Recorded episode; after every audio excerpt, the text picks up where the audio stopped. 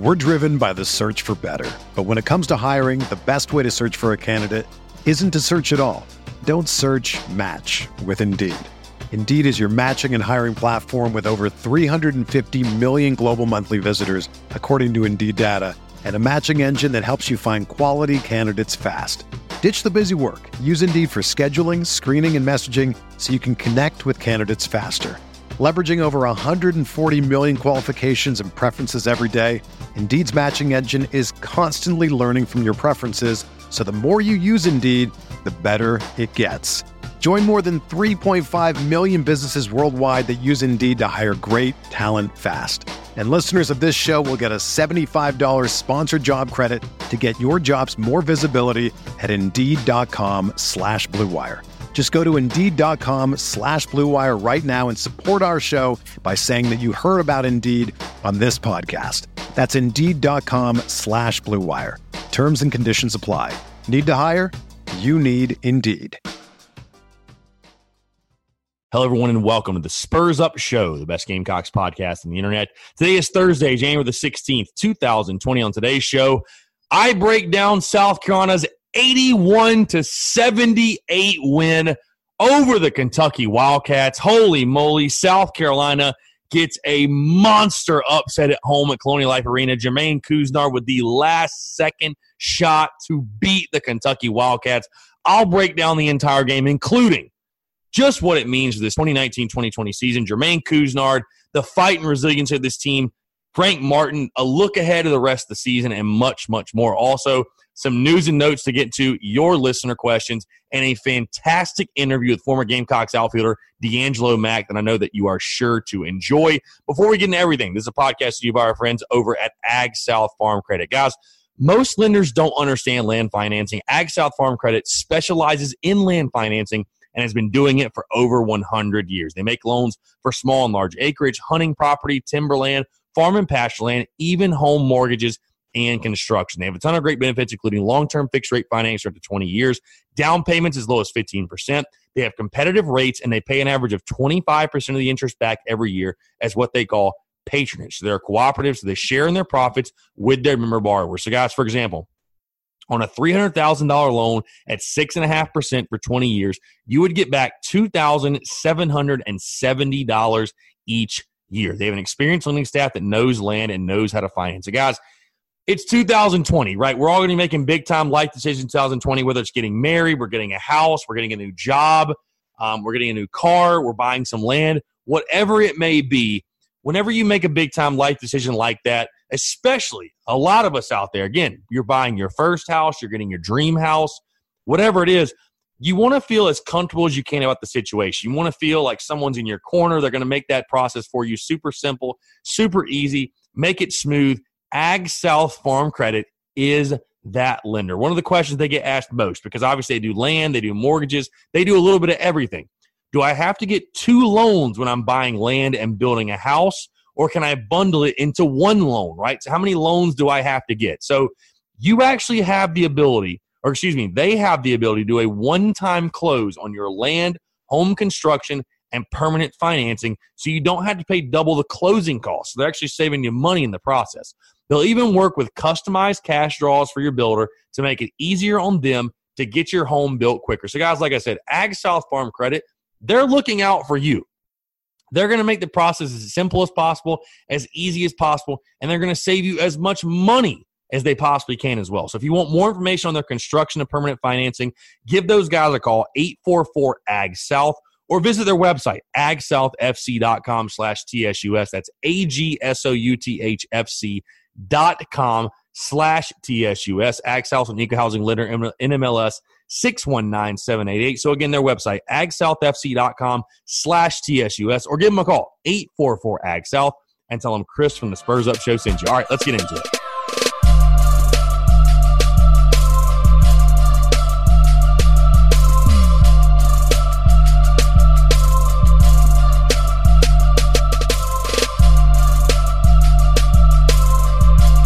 We did it! Hello, everyone. I'm Chris Silva of the Spurs Up Show, joining you as always. Appreciate you guys tuning in. Holy smoke, South Carolina finds a way to pull the upset. Who'd have thunk it? Who would have thunk it? The Gamecocks get the upset over the Kentucky Wildcats in what was a magical, interesting, and dramatic night at Colonial Life Arena. Guys, appreciate you guys tuning in on a fantastic Thursday afternoon, morning, whatever it may be for you. Thank you so much for tuning into the Spurs Up Show. Again, I am Chris Phillips, your host as always. Man, we've got a lot to talk about. What a night, what a game, what an afternoon, whatever it may be. What a phenomenal time at Colonial Life Arena. South Carolina gets the 81-78 win. The first thing I want to say to you guys, holy shit, did that really just happen? I'm recording this immediately after the South Carolina-Kentucky game. I was at the game. I'm sure you guys saw the video on social media. Unbelievable.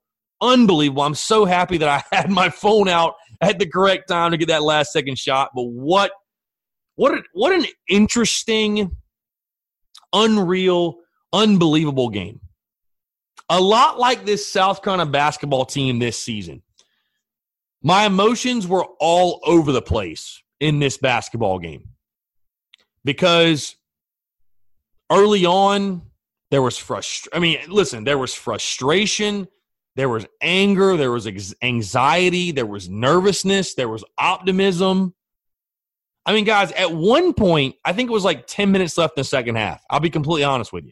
The spread was Kentucky was a 5.5-point favorite. I was sitting in my seat thinking to myself, you stupid, stupid asshole. Why did you not bet the house on Kentucky minus 5.5? Easy, the easiest bet in college basketball history. Guys, you don't realize how close I was to tweeting it out. And I thought, let it play out. Let's see what happens. It'll probably work out that way, but this is college basketball. Let's see what happens. And sure enough, I would have lost the house. I was dead wrong. By the way, cheers to everyone again. I did this on Tuesday as well, but why not tonight or why not today, excuse me. South Carolina beating Kentucky. Cheers. Sip from Columbia Craft, a toast. What a game. What a game. What a win. South Carolina getting its first conference win. Against Kentucky. What a bipolar team we have. You know, the Gamecocks have lost games to Boston, to Stetson, but you've beaten Virginia and Kentucky. Does anyone understand this team right now? Does anyone get this team or know what this team is thinking or doing?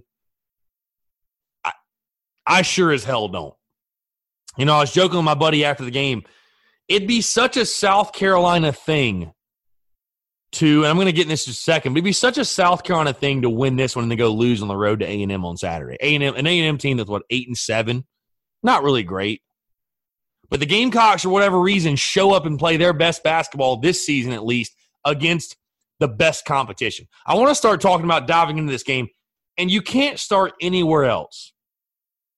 It would be a disservice to start anywhere else but Jermaine Couisnard. Phenomenal night. Tip of the cap and a round of applause for Jermaine Couisnard. Jermaine Couisnard, last second.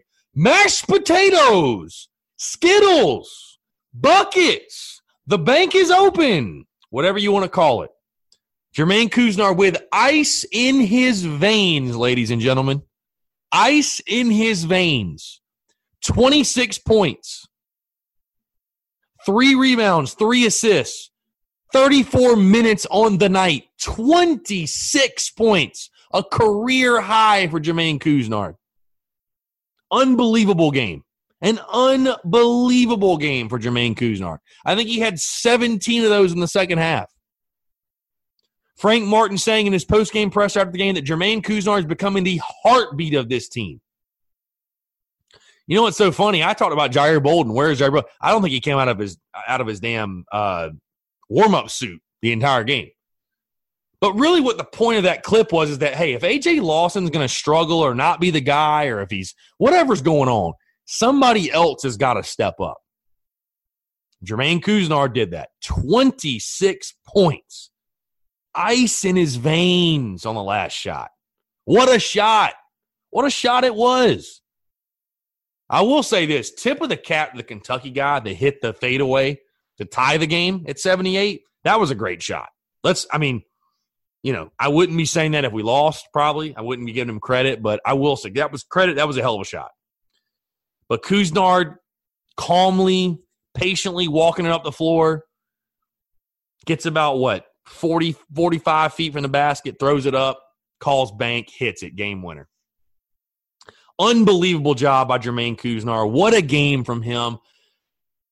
What I hope and what I think could be possible, what I really hope is that this is the start of something big for a guy like Couisnard. South Carolina needs a guy like that to step up and break out, and maybe take some of the pressure off A.J. Lawson. I don't know, because I still believe in A.J. Lawson. He's still got talent. I still think he's that guy. But the Gamecocks need another big-time threat, another big-time scorer. And, again, what Frank said about Couisnard in postgame, the way we saw him play, and what we heard about him last season when he wasn't playing. Could he be that guy? I think he could. He showed that. He showed that to you last night. That he is that type of player. Really a guy that embraced the moment. Even before that last second shot. He went toe-to-toe with Kentucky all night long. He proved good enough to drive, to score, to shoot from the outside, and he was athletic enough to cover their guys. I was very impressed from what I saw from number 5. Some other guys, Frank talked about him as well, but Justin Minaya, 11 points. Hit some big shots down the stretch, some big three-pointers down the stretch. Keyshawn Bryant with 15. Is there anybody who destroys the rim harder than Keyshawn Bryant does? This man is a beast. I'll tell you this, and again, this isn't calling him out, but this is just kind of the game. Also, I want to give a shout-out to TJ Moss, 10 points, a guy who is much maligned, much criticism, even from criticism from myself. 10 points on the night. He hit some big shots down the stretch as well. Should be duly noted. One of the things that surprised me, and this is not calling him out, but Mike Coats are 0 points on the night. It's if you had told me Mike Coats has 0 points, I say we probably don't win. But shout out Alonzo Frank, 6 points. Shout out Jalen McCreary, 6 points. Did just enough in the paint. Did just enough in the paint for South Carolina. And again, it led to the tune of 56 second-half points. This team, I think the biggest thing, win or lose, I would have said this, win or lose, but the fight and the resiliency that I saw from this team last night, was, I'm not saying this team hasn't been fighting before and, there hasn't been resiliency, but this team could have easily laid down and laid an egg and, kind of beaten itself for it, even got out there. Oh, we're playing Kentucky, big bad Kentucky. They're ranked 10th in the country. Oh, woe is me, whatever. And early on, it looked like it might have been that way. And even early in the second half. But this team never quit. This Gamecocks team never quit. And I think that's what impressed me the most. That's what I was happiest to see. Is that this team never quit on themselves, on each other, on the Gamecocks fan base. Shout out to the Gamecocks fan base, by the way. Showed up, showed out, phenomenal crowd. Really, really good stuff from the Gamecocks fan base. Really good stuff. There was a lot of Kentucky blue in the building. But I'll tell you one thing. When South Carolina made a basket or made a play or whatever happened, it got louder than shit in there. It got loud as hell. So shout out to the Gamecock fan base. You guys did an amazing job. I'll be honest, I really think the South Carolina team fed off that energy. I do. That's a thing. Home court advantage is a thing. I think the South Carolina team fed off that home court advantage, that crowd energy. Just a phenomenal job by the guys to fight, again, to be resilient, could have easily hung their heads. You'd lost 3 in a row, woe is me. Everybody's down on everything. You come out and play your best basketball. And I said before the game, I don't think I said this on yesterday's show, but as we got close to the game, I told myself, I think South Carolina is either going to win this basketball game or they're going to get blown out. I don't think there's a middle ground there. I think they're going to get blown out or win the game. And at about the 10-minute mark, South Carolina had a choice. You can either get blown out or you can try to go win this damn thing. And sure enough, and thankfully, Gamecocks win won it. I mean, unbelievable, unreal. You know, I do want to say something real quick. And I said this immediately after the game. This win is great. The Virginia win was great. These type of wins, especially get it at home in front of your fan base, is great. It's great stuff. But now what do you do? Now what do you do? How do you build off it? I relate this win over Kentucky to the win over Georgia in football. And it's a little bit different. But I relate it to that in the sense of that win is great. It is. It's phenomenal. But if you don't keep that momentum going and capitalize on it, it doesn't mean as much as you want it to. You know what I mean? South Carolina in football beats Georgia and loses 5 of the next 6. What good did it really do? South Carolina basketball beats Kentucky. Or excuse me, South Carolina basketball beats Virginia. You lose to Stetson in the next game. You lose the next 2. You lose 3 in a row. What did the Virginia win really mean at that point? So you beat Kentucky, right? You beat Kentucky at home. Great win. Phenomenal. And I'm still jacked up as hell. You can hear my voice. I'm pumped about that win. But you beat Kentucky at home. Now you're on the road to Texas A&M. Can you follow up that great performance? Take it with you. Texas A&M is not a great team. They got Buzz Williams as their head coach. So what? So what? You go into hostile territory. So what? A&M's not a great team, 8-7 or so. I mean, they're middle of the pack, kind of like you are, kind of like South Carolina is. Can you carry momentum, though? Can you build off this Kentucky game? Like, one of the things I don't want to see, Jermaine Couisnard, phenomenal night, 26 points, amazing. What I don't want to see is Jermaine Couisnard go out there Saturday and have 3 points, 4 points. Build some type of consistency. Build some type of momentum. Now that you've won this game, what do you do with it? That is my biggest question, because you still got to play Auburn next Wednesday at their place. And I know Auburn lost to Alabama last night. Basketball is crazy. But you're still going to be a dog in that one. Right? You're still going to be a dog in that one. And then you got Vanderbilt at home. You got a very good chance to win 2 of your next 3. And then Arkansas on the road, and who knows. But you got a chance to build something and go on a little bit of a run here. But you got to take advantage of this Kentucky win. Don't let it be an anomaly. Don't be Jekyll and Hyde. Don't be inconsistent. You know, it's maddening how South Carolina gets so up to play these big games, and then, you know, they play games that you feel like they should win or they have the advantage in. They don't show up. They just don't show up. So, you know, as happy as I am about the Kentucky win, do something with it. Let's do – and it's in more of an encouraging – I'm not saying in like a hateful way or like a talking shit way. It's just like, hey, let's do – guys, let's do something with it. We got this thing rolling. Let's go. Anybody who thinks South Carolina fans don't care about basketball didn't see the same crowd that I saw last night. This fan base is starving for a good basketball team. Granted, this is not a fan base where if we suck, you're going to sell out the arena every week. It's just not going to happen. It's not. Hell, you're having trouble selling out college football games right now. But this is a fan base where if you are a good basketball team, just good. You don't have to be great, slightly above average. This fan base embraces basketball. It really does. This fan base embraces the basketball team and embraces the sport of basketball. So build off this win. Use it to your advantage. Keep Uncle Mo in your corner, right? Because I know a lot of Gamecock fans joke, and I'll say it on this show, but it would be the most Gamecock thing in the world to go on Saturday and lose at A&M after you beat Kentucky. It really would. Like, beating Kentucky was the most Gamecock thing ever. It's just unreal. Hard to believe. All right. Let's move on. Let's talk about the pressing issues. I know a lot of you probably tuned in to hear about.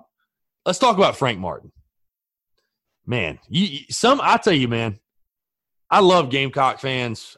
Gamecock Twitter is the most entertaining thing in the world. Gamecock social media is great. It really is.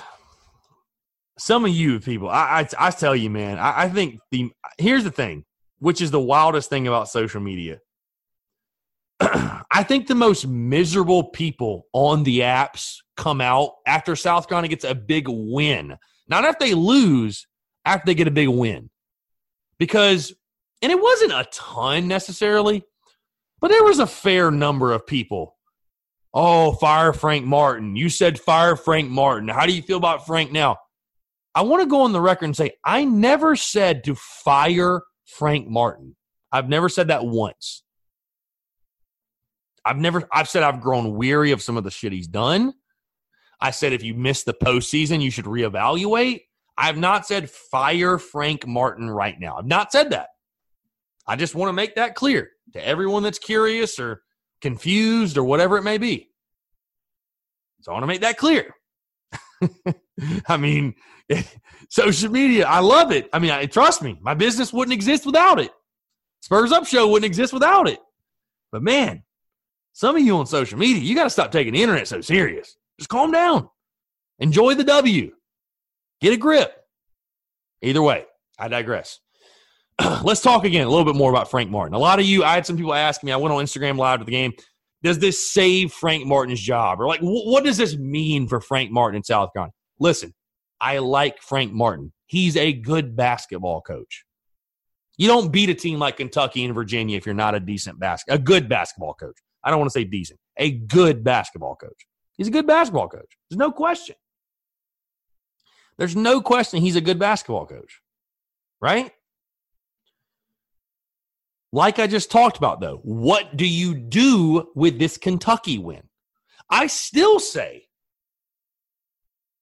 to this point that if you miss the postseason entirely, you may need to evaluate and see if a change is warranted. And I don't think it'd be necessarily completely unwarranted if you miss the postseason. I really don't. You know? I like Frank. We can't keep giving a lifetime contract, though, because of one Final Four. The Kentucky win is great. But again, the Kentucky win for Frank Martin means the same thing the Georgia win meant for Will Muschamp. I mean, if Will Muschamp goes on a streak and wins the next 6 games in a row, we finish 9-3, well, yeah, I mean, for sure. I mean, great, extend him. But he didn't. He lost 5 of the next 6. So you got at A&M, at Auburn, Vandy at home, at Arkansas, Mizzou at home, at Ole Miss, A&M at home, et cetera, et cetera, et cetera. Go on a winning streak. Because to me, and I saw some things on social media saying, well, it's the players, obviously the inconsistent. To me, it almost points more to the coaching. Like your players are good enough to go on the road to Virginia and win and beat Kentucky at home and win. Why are they not good enough to beat Stetson at home and Boston at home? Why are they not good enough to go on the road to Knoxville and beat an average Tennessee team? I'm not saying you haven't been close, but you don't get paid to be close. You get paid to win. You don't get paid. How many of you listening get paid to be close in your jobs? You get paid to be close to the numbers, not on them, but close. What the fuck is close? Nobody gives a damn about close. Nobody gets paid to be close. You get paid to do it. You either get it done or you don't. Again, I like Frank. I've never said fire Frank Martin once on my show, and I'm more weary to say fire Frank Martin than I was fire Will Muschamp, because Will Muschamp's never won anything. He's never won anything. I think he took Florida to 11-win season. I know he won the Outback Bowl, but nothing really of significance. And ironically, I'm saying that frankly, but just to be completely honest with you guys, not to switch this combo to football, Will Muschamp is looked at as a joke by a lot of the national college football world. I hate to tell you guys. Frank Martin is a very well-respected basketball coach. Good, he's very well-respected. Had success before South Carolina. He'll probably have success after if he still coaches. That's why I'm so hesitant to kind of, you know, I like Frank, I do.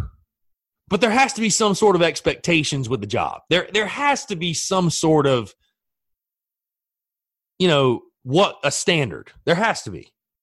So that's why you're not seeing me, you know, explode in the way that I did over Will Muschamp.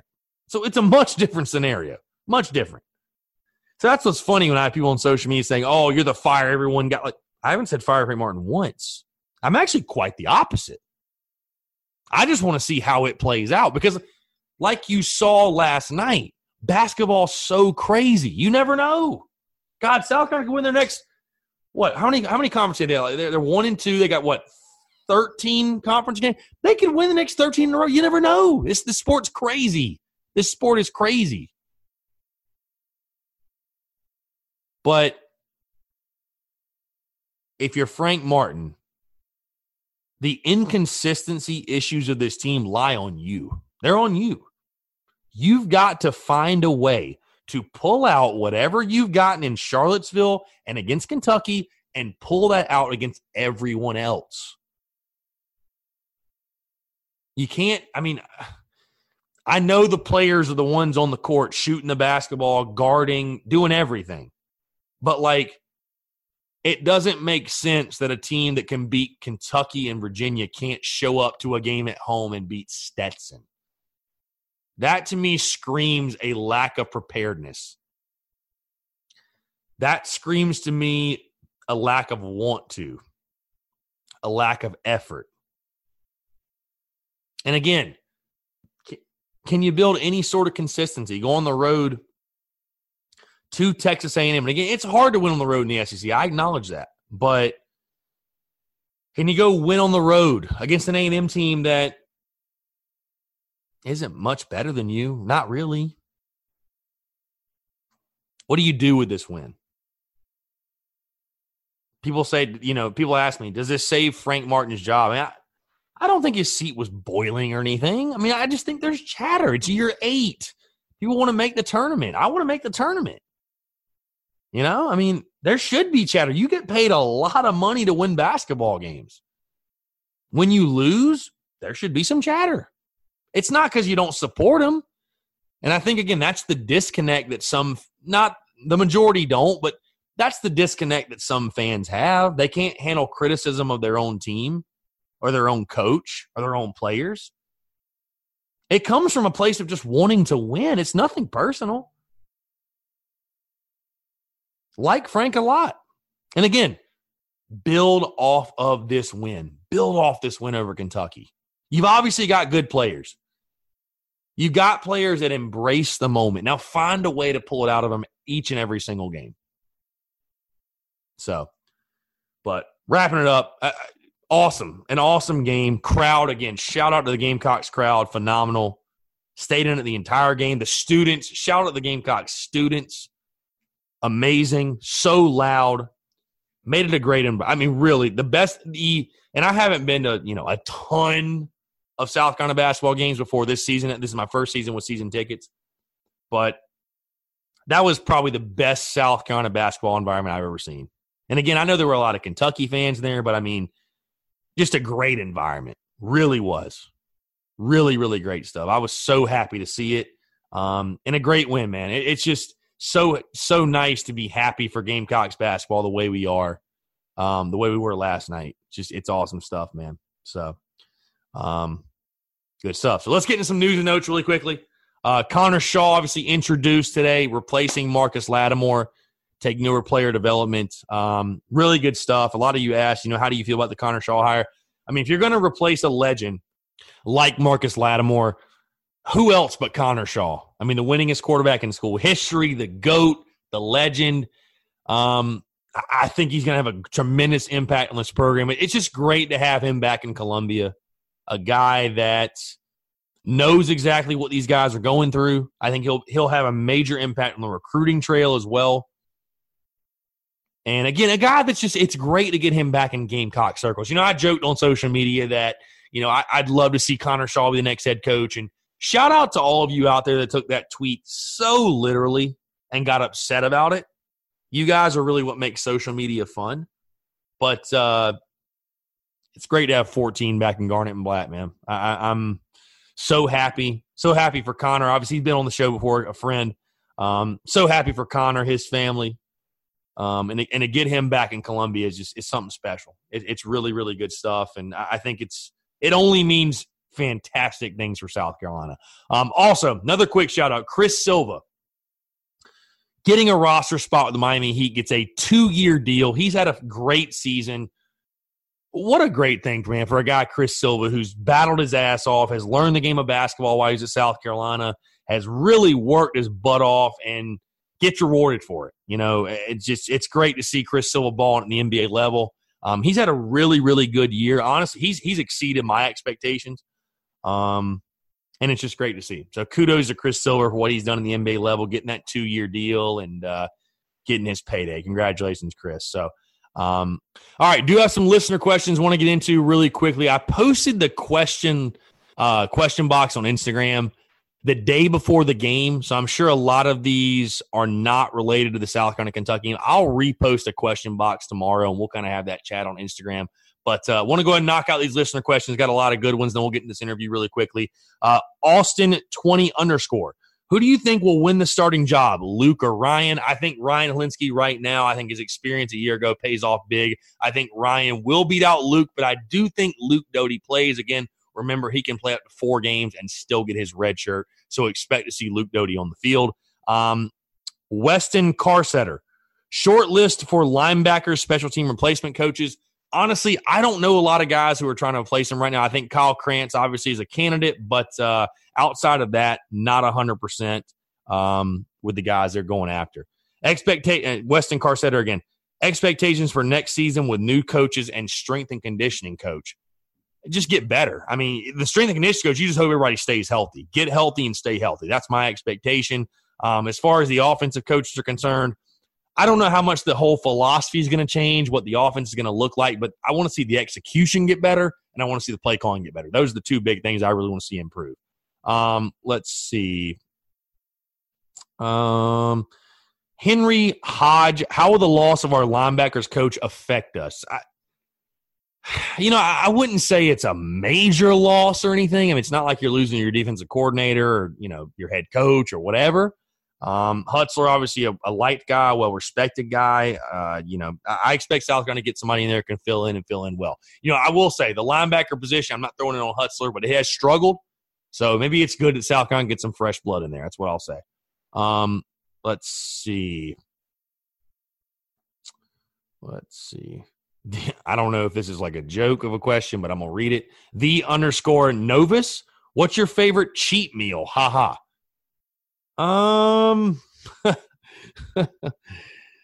Favorite cheat meal would probably just like pasta. I mean, really just pizza, pasta, any pasta.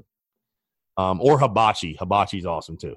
Unstable Storm 101, last question. Record for next football season, and is Muschamp staying? I think the record's 5-7, and I don't think it'll be good enough to beat Muschamp in Columbia. I really don't. I don't think it'll be good enough for Will Muschamp to return.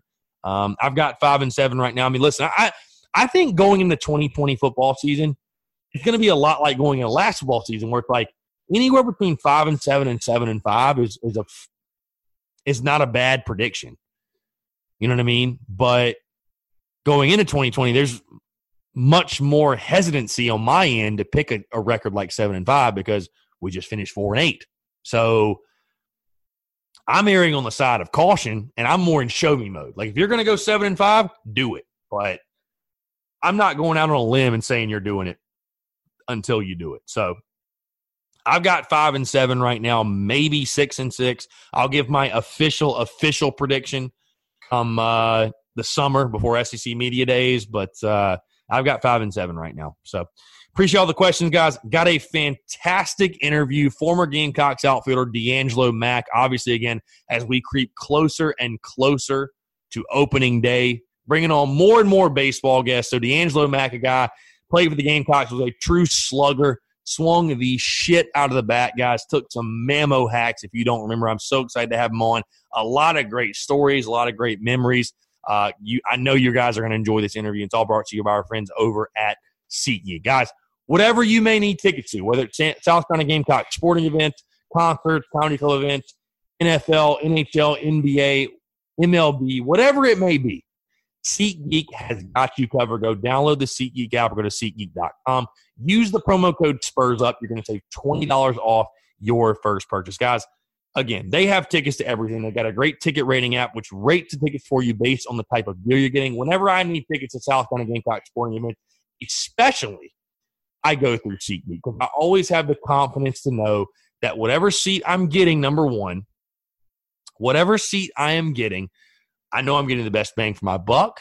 I know that I know where I'm sitting. Number one, I'm getting the best bang for my buck. I'm getting the best price possible. I don't have to scout for the ticket. They really take care of all the work for you, make it super simple, super easy. They'll send the ticket right to your phone. It's a no-brainer, guys. So, again, that's our friends over at SeatGeek. Go download the SeatGeek app or go to SeatGeek.com. Use the promo code SPURSUP at SPURSUP to save $20 off your first purchase. All right, enjoy this interview with former Gamecocks outfielder DeAngelo Mack.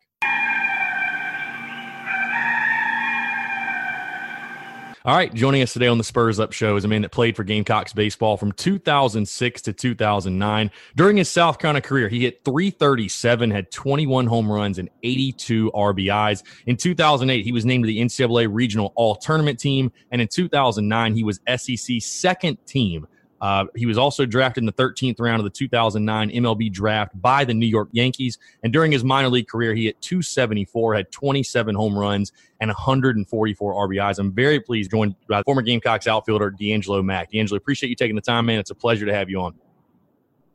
Thank you, Chris. Very excited to be on the show, and thanks for having me. Absolutely. So, DeAngelo, let's start in the beginning for you because obviously you were a guy. You're from Columbia, South Carolina. You played your high school baseball at Airport.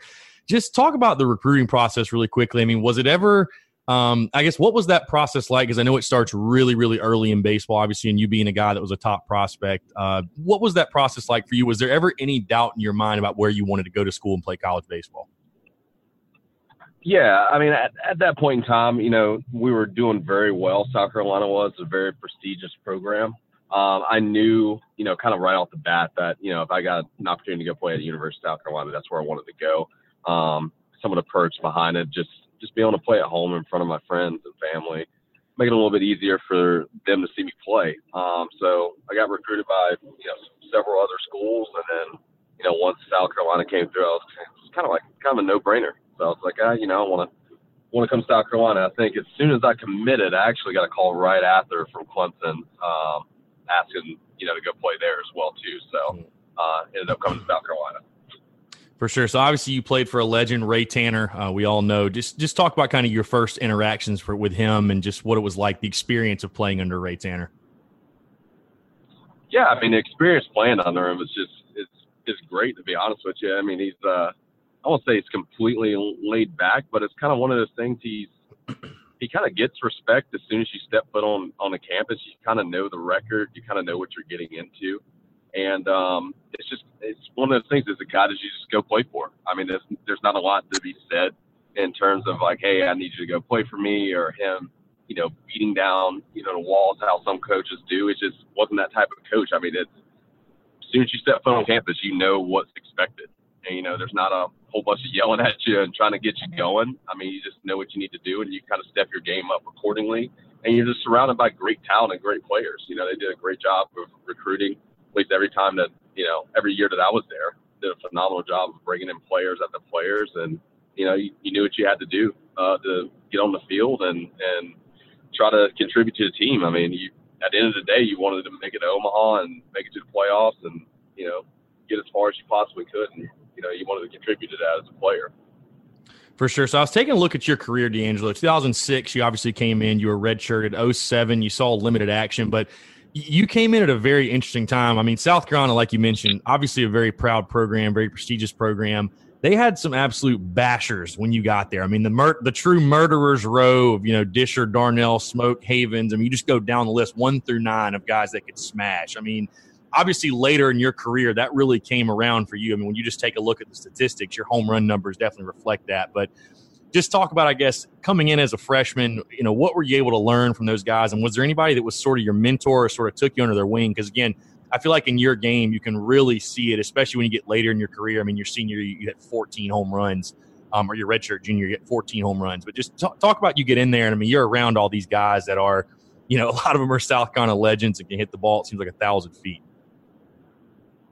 Yeah, no, absolutely. I mean, coming into South Carolina, I mean, just the type of player that I was. I was a gas-to-gas/power hitter. That's just what I did. That's what I was. That's how I kind of approached hitting. And, you know, and that's how South Carolina recruited at that point in time. We were not a big, let's go manufacture some runs, bunt them over.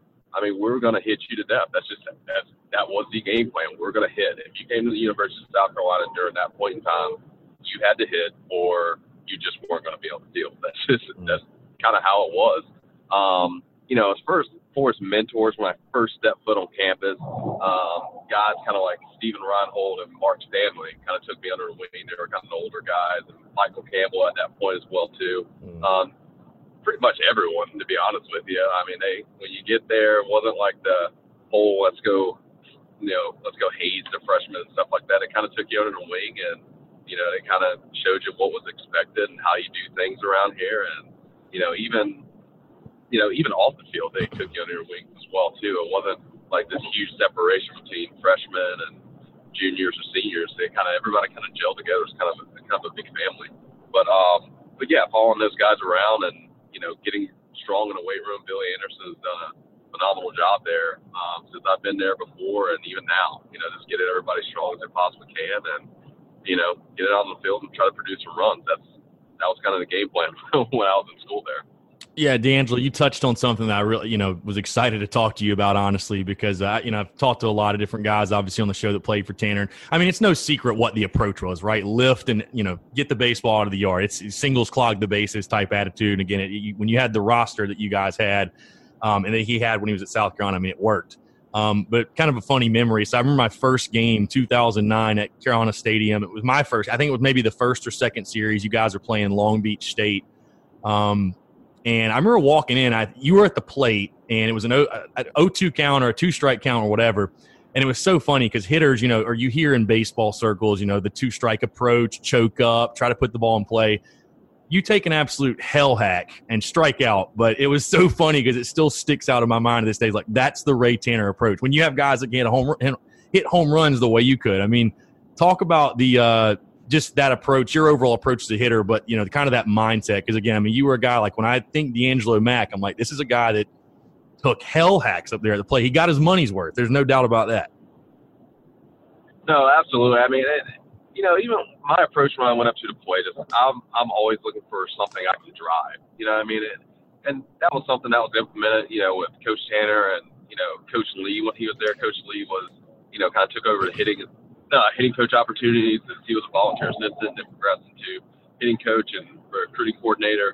And, it's if you're going up there, our approach was you're going to drive the ball, you're going to drive it gap to gap. And there was no, like, let's hit the contact and just put the ball in play. I mean, that's all great and all, but, you still want to hit the ball hard somewhere and drive it through the gaps. And then, a lot of times if you hit hard enough, you're going to run into a lot of home runs. And that was our approach all the time. And even with two strikes, like, yeah, you mentally you want to shorten up, you want to battle a little bit. Ideally, you want to, ward off as many good pitches as you possibly can to get the pitcher to make a mistake and leave something out over the plate, and then you can take advantage of it. So, force choking up with two strikes, I didn't want to do that. I mean, what's the difference between striking out at this point and then hitting a little driver to second or shortstop and getting thrown out? I mean, You can still have a solid approach to the plate with two strikes and go up there and battle. I mean, not a lot has changed. You know what I mean? Your pitcher still at 60 feet. The plate's still X amount of inches across. You still have to square up a ball in order to get on base. And that was kind of our approach philosophy. And honestly, going into pro ball, not much was different with that. Yeah, I think you look at pro baseball now, it's the one that sticks out to me is Josh Donaldson on MLB Network talking about his approach and basically saying, they pay you to hit home runs. You know what I mean? It's like you get paid to hit home runs. So, no, I definitely agree with you. But I'm kind of curious, DeAngelo, because obviously, again, the 2008 season, you played in 38 games, hit .283, had 7 homers, 21 RBIs, but you really came on in the second half of that season. Like I said, you were 2008, the all-tournament team in the regional, and then really propelled you, I think, to your redshirt junior year in 2009 where, I mean, you really exploded. 361, 14 bombs, 60 RBIs.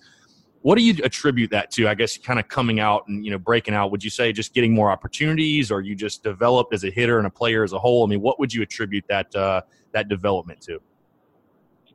I mean, you're around enough good players long enough. You have to heighten your performance, right? And the way you come out and come on the field, I think a lot of it has to do with just opportunities and getting on the field and just being able to play as much too. And then as you're in college a little bit longer, the first thing you come out of high school and the game's like a little faster than what you'd expect. So you're trying to make adjustments to slow the game down. And as you're there long enough, the game starts to slow down, and you start to get some experience on the field, and then it starts to become like anything else. And once you get kind of solidified in your position and what you're going to be as a Gamecock on the field there, then that contributes to it for sure. I mean, just having the opportunity and knowing like, all right, well, this is kind of your spot to lose, and it's a little easier to play. For sure. Was there ever a pitcher in your career, whether it be college or pro, where you felt like, I guess we'll go both sides of the coin, a pitcher where you felt like for whatever reason the guy always gave you trouble, and then was there a pitcher, the guy you faced, you're like, I own this guy? There's always a couple guys that you would see. I'm trying to think of the toughest guy I faced throughout college and pro ball. I guess pro ball, there's a guy, Jake Diekman. He was with the Phillies when I was there, left-hander. And he literally would kind of just step across his body, and his arm slot and his release would come out somewhere in and around first base and second base, like the first baseman and second baseman. And as a left-handed hitter, the first pitch you're looking at, you're trying to figure out where this guy's going to release this ball. He's stepping across his body and releasing pretty much behind you as a left-handed hitter. And, it was anywhere between 94, 95, up to 97, 98. And it just never looked like that. I remember my first time facing him, I was watching him warm up, and I'm like, all right, he's probably low 90s. And I'm looking up at his scoreboard. I was like, is that right?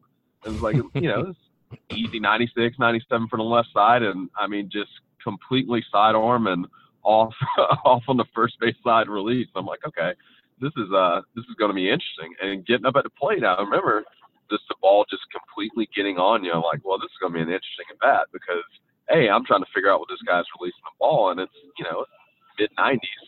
So he gave me a lot of trouble, needless to say. I don't know. I can't think of someone that I just completely owned. There's just some days, you just get some great pitches to hit, and you can just see the ball well off of some guys, and some guys you don't. I think that's the biggest thing is, if you can pick up the ball early off someone, I think it makes it a lot easier to hit.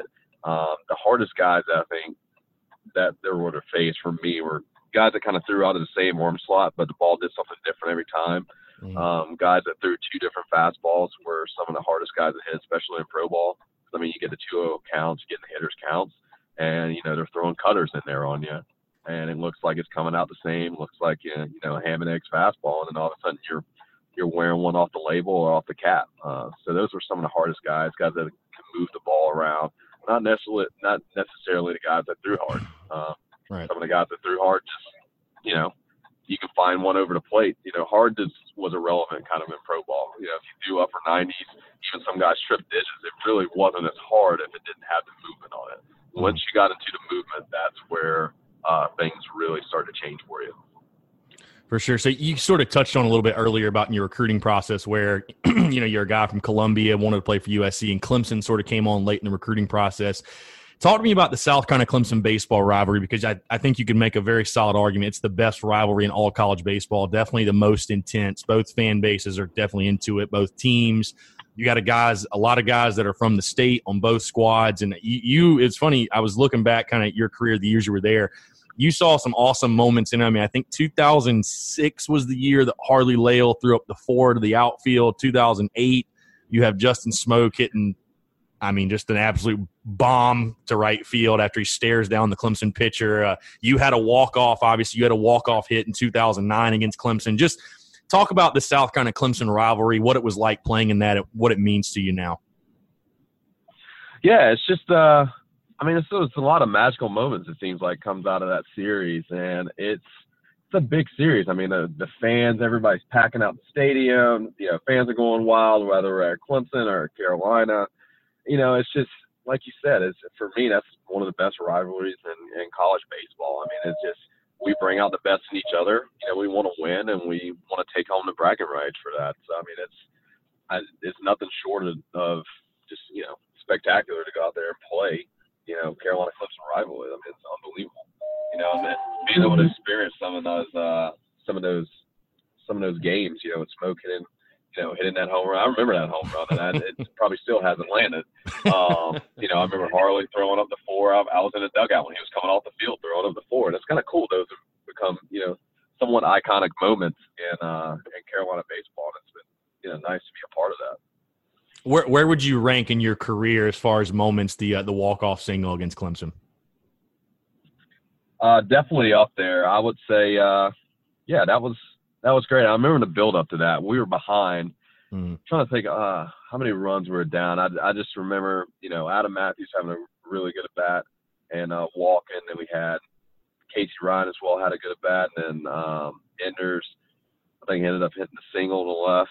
As well too, and I was just thinking in my mind, I was kind of counting all the batters ahead of me. I was like, man, if we can just get up, I just want to get up. And then, you know, I felt like I was seeing the ball well off of, I think it was maybe even Casey Harmon I was pitching at that point. I feel like I saw the ball well off of him, even for a left-hander. So I was like, ah, if we can just get up, the pressure's on them, the momentum's building, we're, you know, we're at home, this is great. I was like, we can do this. And finally we did, and it was kind of one of those things you would think as a hitter you would get kind of nervous up there, but it wasn't, because, you know, felt confident in our team. We had a lot of momentum, and, you know, all the pressure was on their side. It was kind of theirs to lose, and, you know, end up getting a good pitch to hit, and just thinking in the back of my mind, just don't do too much, and was able to just hit a hard ground ball between, you know, the four hole, and that was the end of it.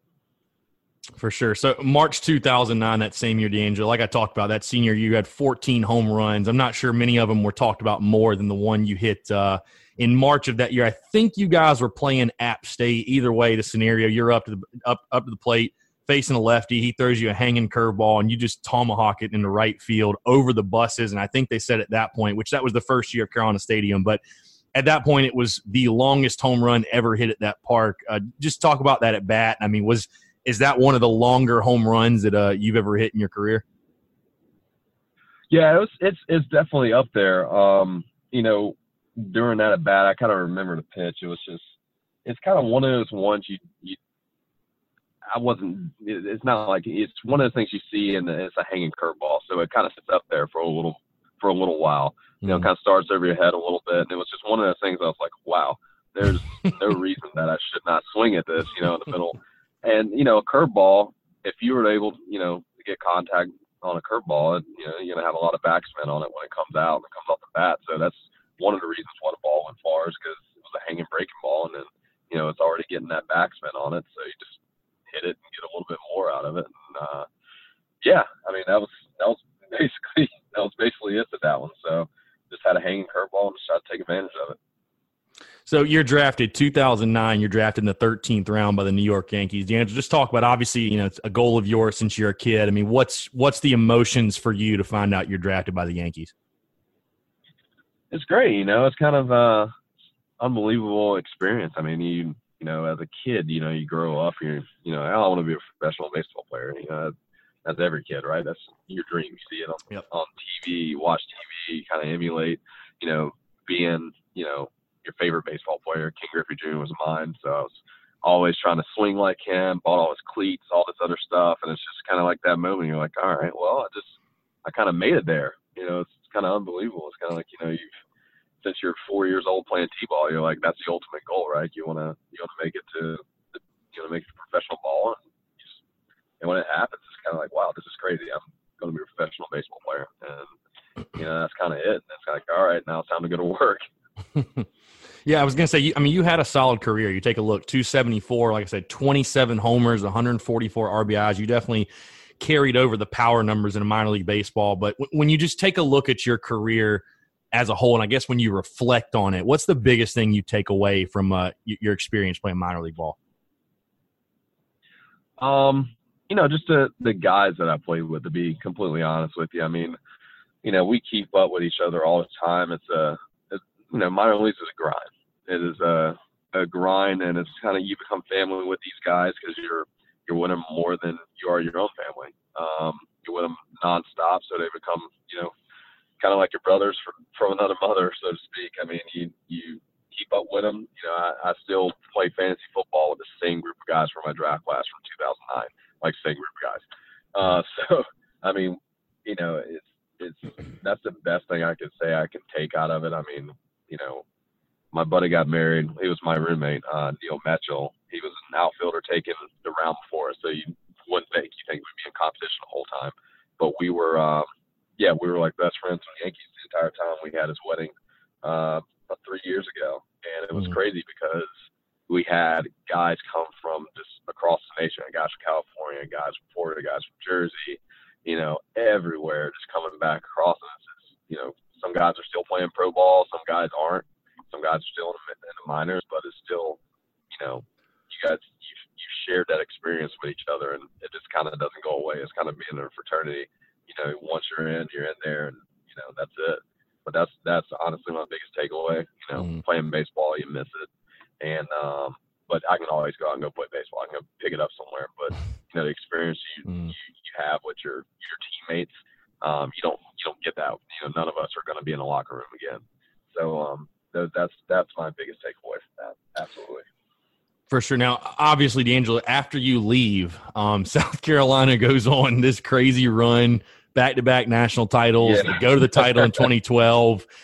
I know because I've talked to a couple different guys that were, you know, played with you and then played on those national title teams as well, and they talk about just how, you know, really how tough and how agonizing of a loss, because you guys obviously in 2009 you go to the regionals, you lose to ECU on a walk-off. It really left a bitter taste in everybody's mouth. But again, you leave, those guys win back-to-back national titles. I mean, you're obviously in pro ball. How low-key envious were you, though, of those guys? And I guess also how proud were you of the guys that, you know, you obviously play with making that run and winning those championships?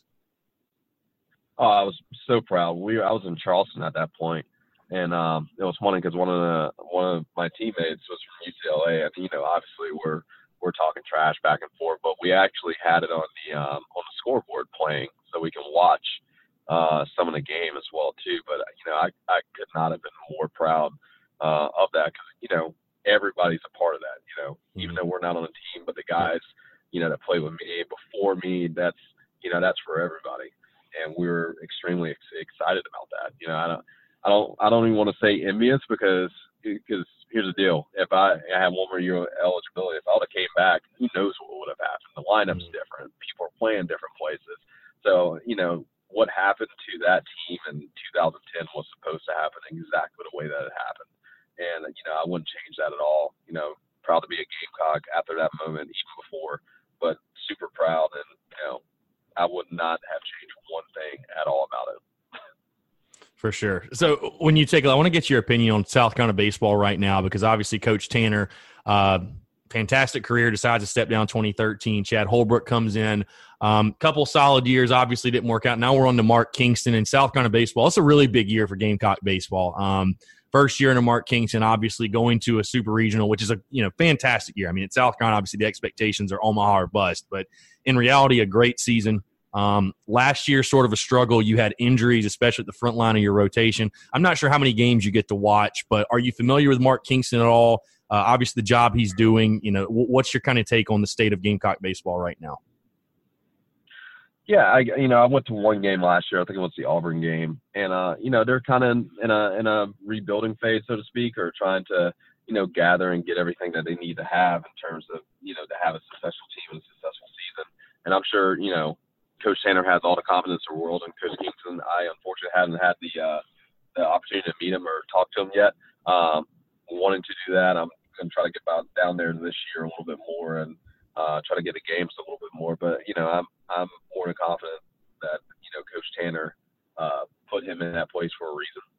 So I'm sure he's going to do what he can to get us back to where we want to be at the end of the day. You know, I think sometimes we're a little spoiled after we go to the World Series 3 times in a row and win 2 of them and almost win a third one. And, yeah, I mean, once you taste that on all the time, and that's good. That's a great place to be in, and that's the ultimate expectation. That's what you want. Mm-hmm. And I think once we get everything back to where we want to, I think we'll be fine. So I'll definitely keep up with it a little bit more and also see where we are as well. You definitely hit the nail on the head, because I joke with a buddy of mine that, it's funny. Nobody talks about the 2012 team, and they literally went to the College World Series final. I mean, you never hear about them, but because they didn't win it, it's like, no, we didn't have a good year. It's like for any other school in the country, that's like the best season in their history, and it's just kind of funny that one gets swept under the rug. But now I was going to say, I know you said you went to a game last year. I know last year South Carolina kind of revamped the outfield wall, and it's really cool the way they have all the regional appearances, super regionals, College World Series. Like, how much pride – I just have to imagine – how much pride do you take in when you look out there and say, like, I was a part of those teams. I'm a part of that tradition, that history. Like, that's got to be a really, really cool feeling for you. Yeah, it's a great feeling. I mean, even before I got here, we had a long history of winning and making it to, regional, super regionals. I mean, this repetitively over and over again, every single year seems like that's just what we did. That was kind of known here. And like you said, anything other than that was somewhat of a disappointment. And to know that you were a part of that, that great string of teams that just came on for such a long time. I mean, it's great to be able to throw your name into that bunch and, some of the great players that just came out of here. I mean, that's the reason I came to South Carolina, because I wanted to be a part of that. And fortunately, I was. I wouldn't trade it for a world. So, DeAngelo, last question, we'll get you out of here. When you take a look back at your career, I'll let you pick either best memory you had at South Carolina, or is there one funny Ray Tanner story that sticks out to you? Best memory or funny stories? Oh, man. Let's see if I can think of something here.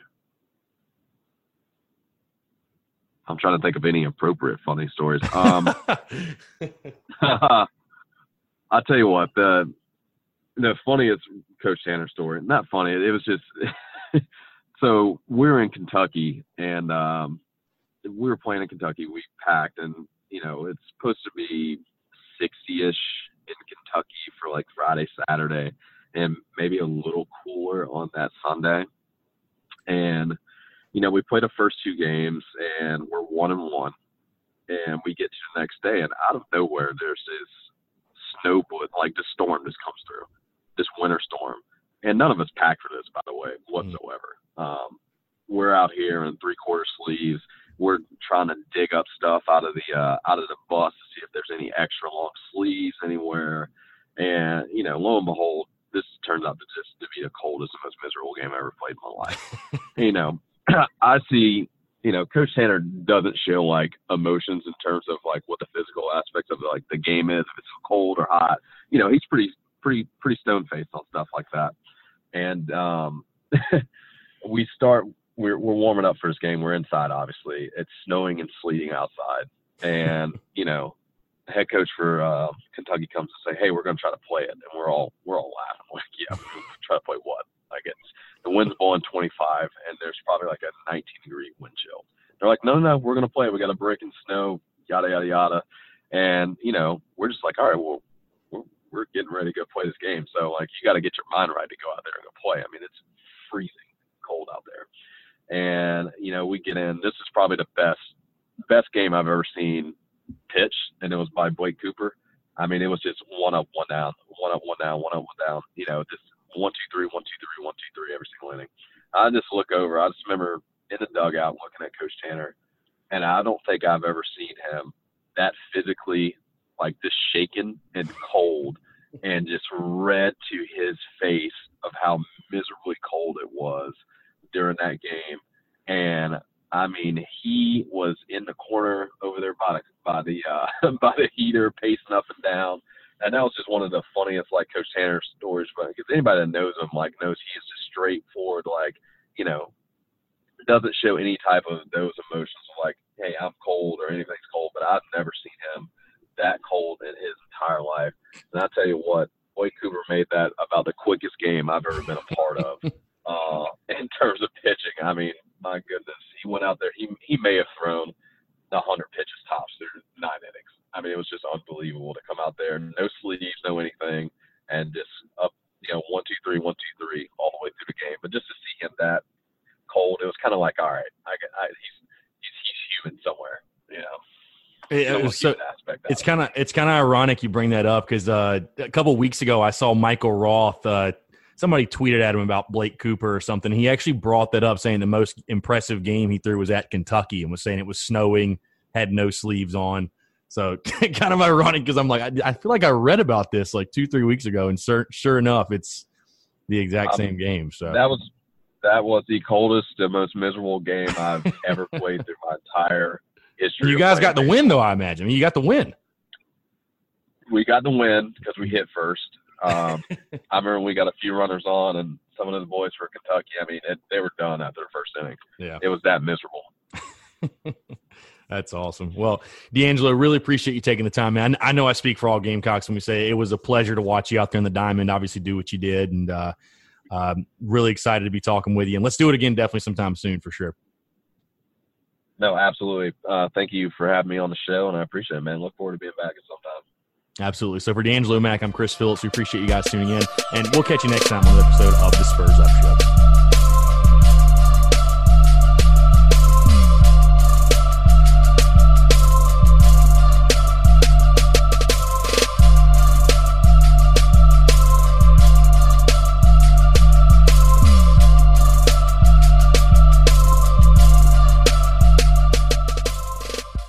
Everyone is talking about magnesium. It's all you hear about. But why? What do we know about magnesium?